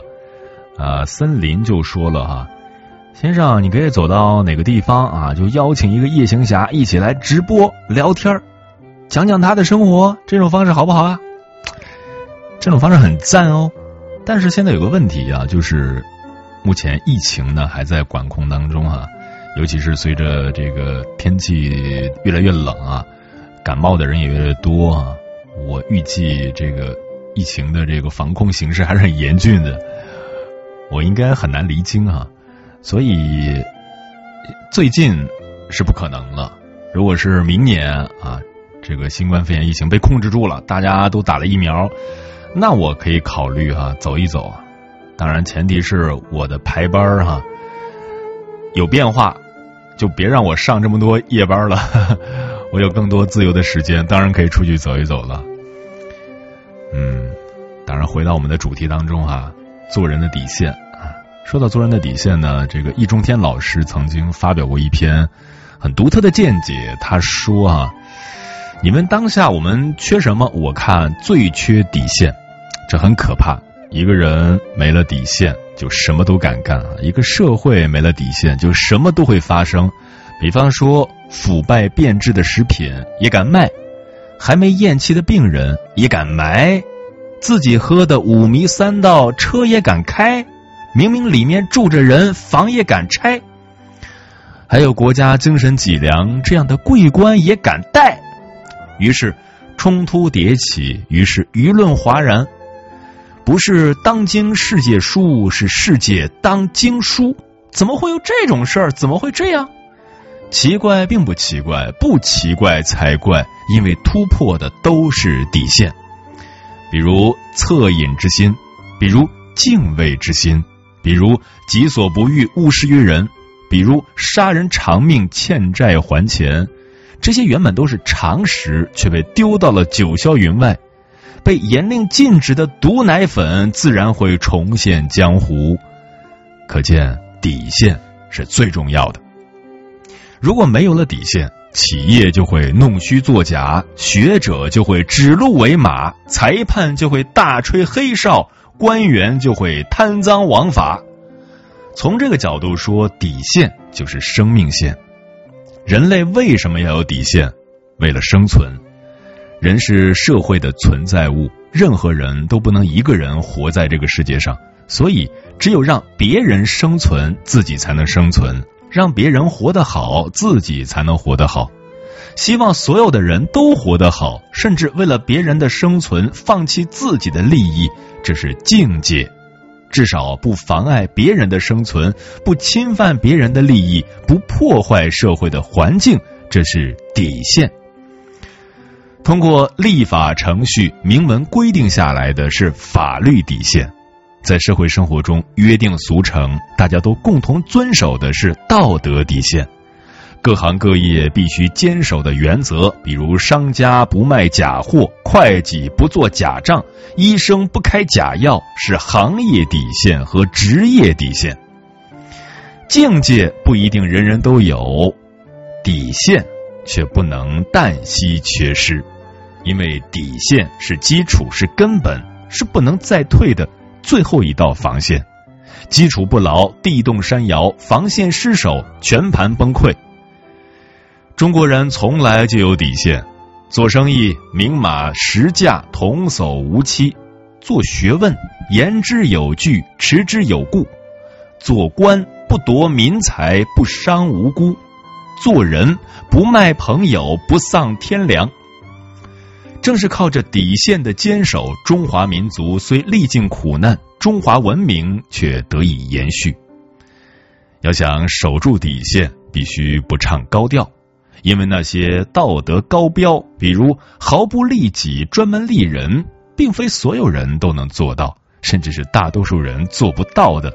做不到又必须做，就只好作假。道德作假一开头，其他的造假就挡不住。假烟、假酒、假合同、假学历就都来了。缺底线，这是重要原因，或者说重要原因之一。所以，我对未来的希望就是八个字：守住底线，不唱高调。这是易中天老师的观点。那么，你呢？接下来，千里共良宵跟朋友们分享的最后一篇文章，选自《精读》，名字叫《底线》。最能看清一个人，作者严严。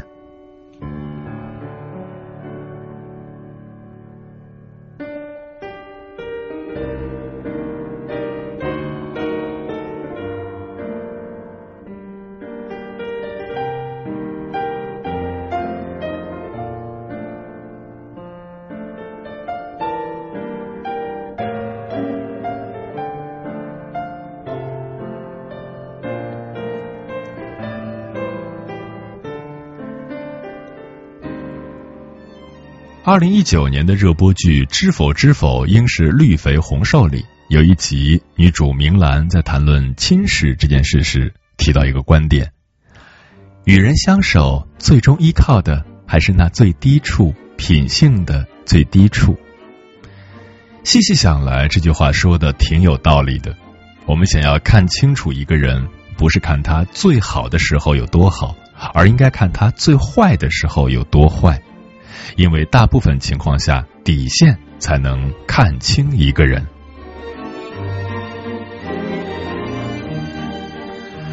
我们普遍认为，维护一个良好的社会秩序，除了靠法律，道德也发挥了很大作用。但事实上，大多数人之所以不敢作恶，只是因为有法律的惩罚。一旦失去了强制的约束，有些人可以瞬间化为最可怕的野兽。电影一出好戏中的小星就是这样的人。这个电影的设定是一群在社会中地位各异的人流落在一个孤岛，又误以为外界世界不复存在。在这样一个孤岛上，法律和道德渐渐失效，人们开始遵从本性。原本善良的人开始变成恶毒的、没有底线的另一个人。电影里其实大部分人都突破了自己原本的底线。比如，为了几条鱼，一群人没了羞耻心，忘了从小到大遵循了一辈子的礼节，放任自己像动物一样去争夺。但最让人感到恐惧的，还是男主身边的跟班小星。原本的他一副懵懂无知的模样，总是受人欺负。被困孤岛后，他发现自己翻身的机会来了，他不再愿意当一个跟班。从一个懵懂老实的小绵羊变成了凶狠狡诈的小豺狼。当他得知外面的世界还存在时，刻意隐瞒不说，还利用老板手机里女儿的视频，把老板的公司房子都敲诈到手。最后，甚至想独自逃离，把其他人都留在孤岛上等死。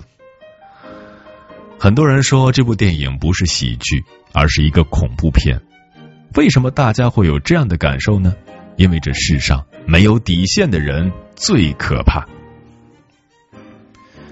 平常生活中，我们判断一个人真正的人品，就可以看他在做坏事不受到惩罚时，能不能守住自己的底线。如今很多人只认输赢，不认对错。只要有人凭借手段有所收获，就是人生赢家。至于他的手段是什么，没人在乎。所以，越来越多的人觉得，没底线的人反而比有底线的人更容易混得好。但事实上，真是这样吗？过年了，各种同学聚会又开始筹备了。一个相识多年的朋友跟我说，他有个罗同学，毕业后一直没工作。但是却经常晒一些奢侈品或是各地旅游的照片。刚开始大家都很困惑，后来才得知罗同学去当了小三儿。毕业多年，罗同学因为工作的特殊性，跟绝大部分同学都断了联系。但今年，罗同学突然把以前同学的微信都加了，还积极组织同学聚会，并放言他请客。朋友跟我说。从罗同学的朋友圈可以看出，他生了个孩子，对方赠送了他豪车豪宅。对比其他同学，大部分人还在为房子的首付打拼着，罗同学算是混得超好的。也许这也是他积极组织聚会的原因。但是响应罗同学号召的人很少，聚会要办起来的可能性极低。私下讨论，朋友说。罗同学做的事儿实在是突破了大部分人的道德底线，大家都不愿也不敢与之交往。很多时候耍些手段的确可以让自己利益最大化，但长远来看利弊实在不可知。君不见前段时间闹得沸沸扬扬的吴秀波事件，他的出轨对象何尝不是另一个罗同学呢？人生很长，为了利益突破底线，也许可以让人得意一时，但更可能是捡了芝麻丢了西瓜。很多人觉得守住底线是为了别人好，但其实底线最能保护的人也是你自己。求职节目非你莫属，曾经有一个应聘者，他的履历无可挑剔。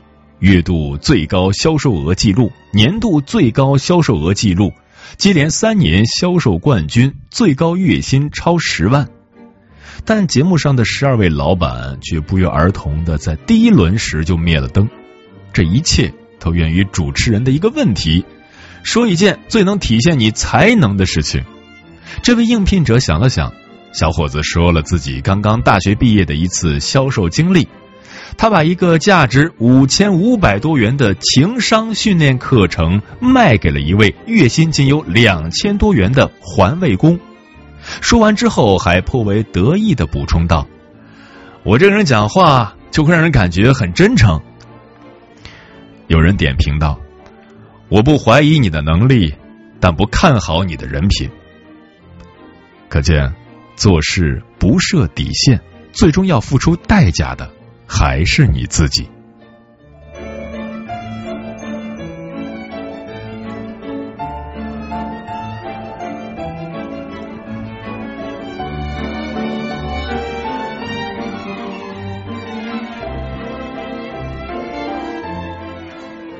刘瑜在《观念的水位》中写了这样一段话：孔子说，君子有所为，有所不为。用现在的话来说，就是做人要有底线。底线对不同的人来说高低当然不同。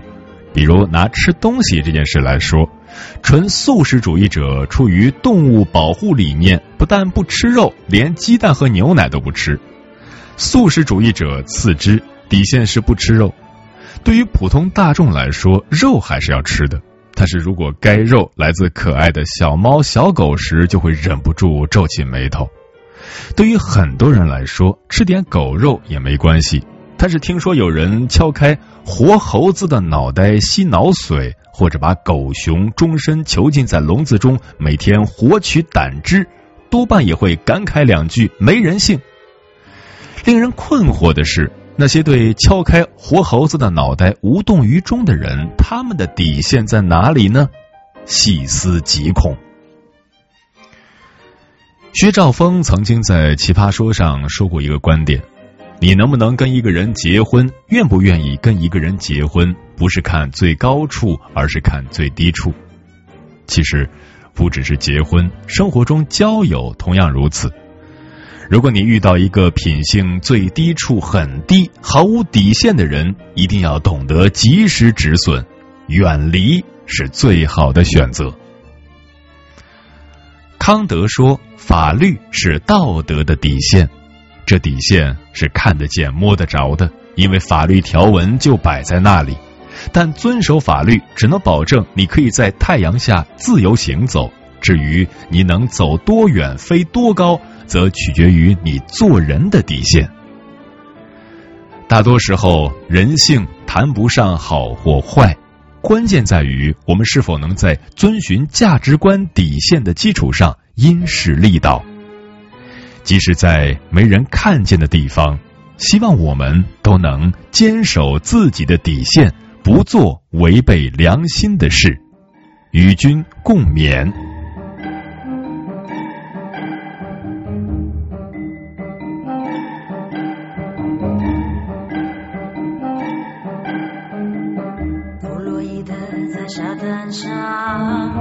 深沉的海在右手边轻微醒过来的波浪不断涌上前勾成我们喜欢的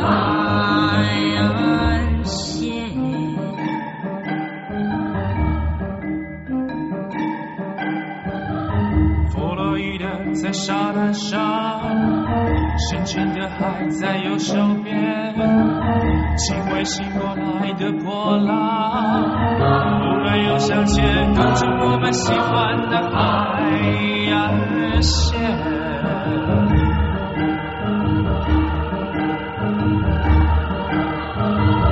我们喜欢的海岸线，飞奔跑的。出。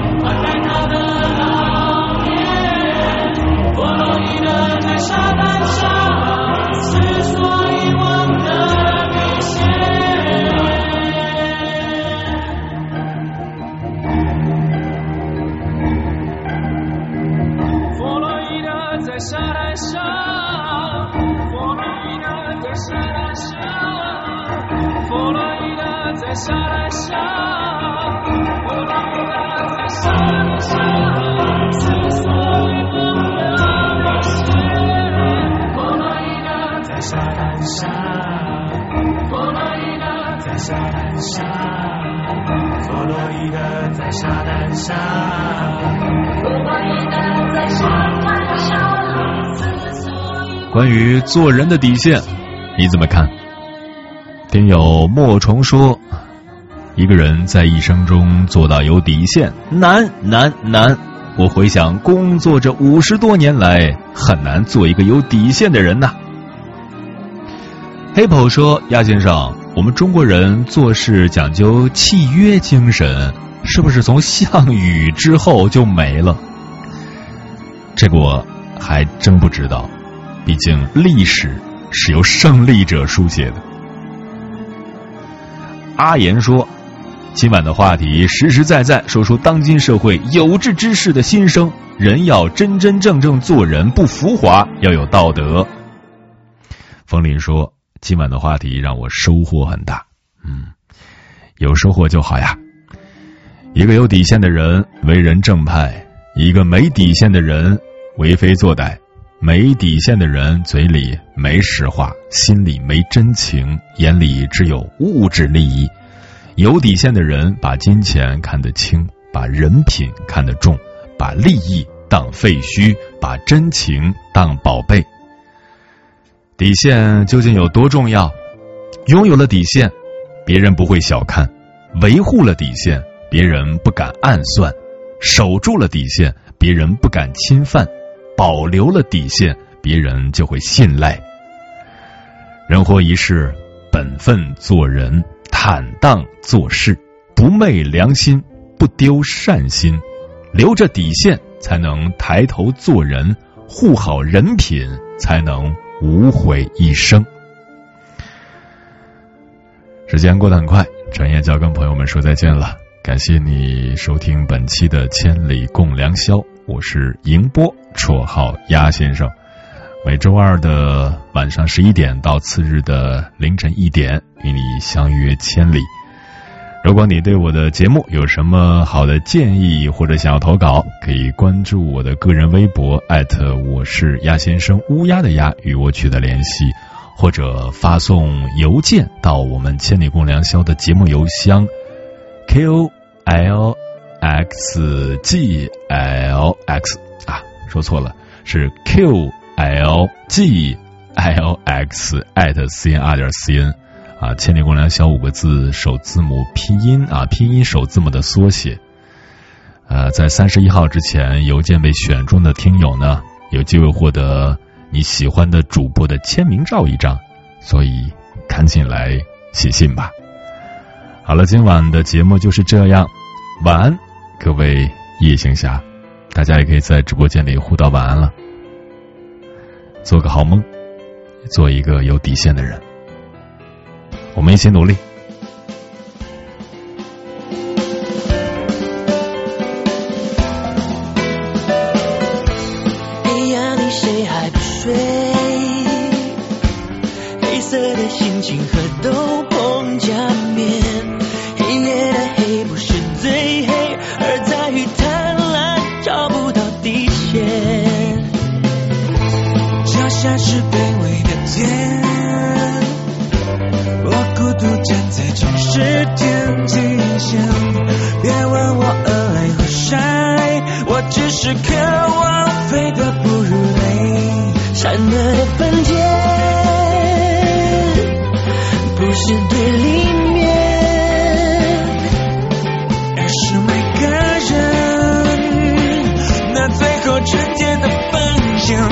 逃不过考验。有没有一种考验？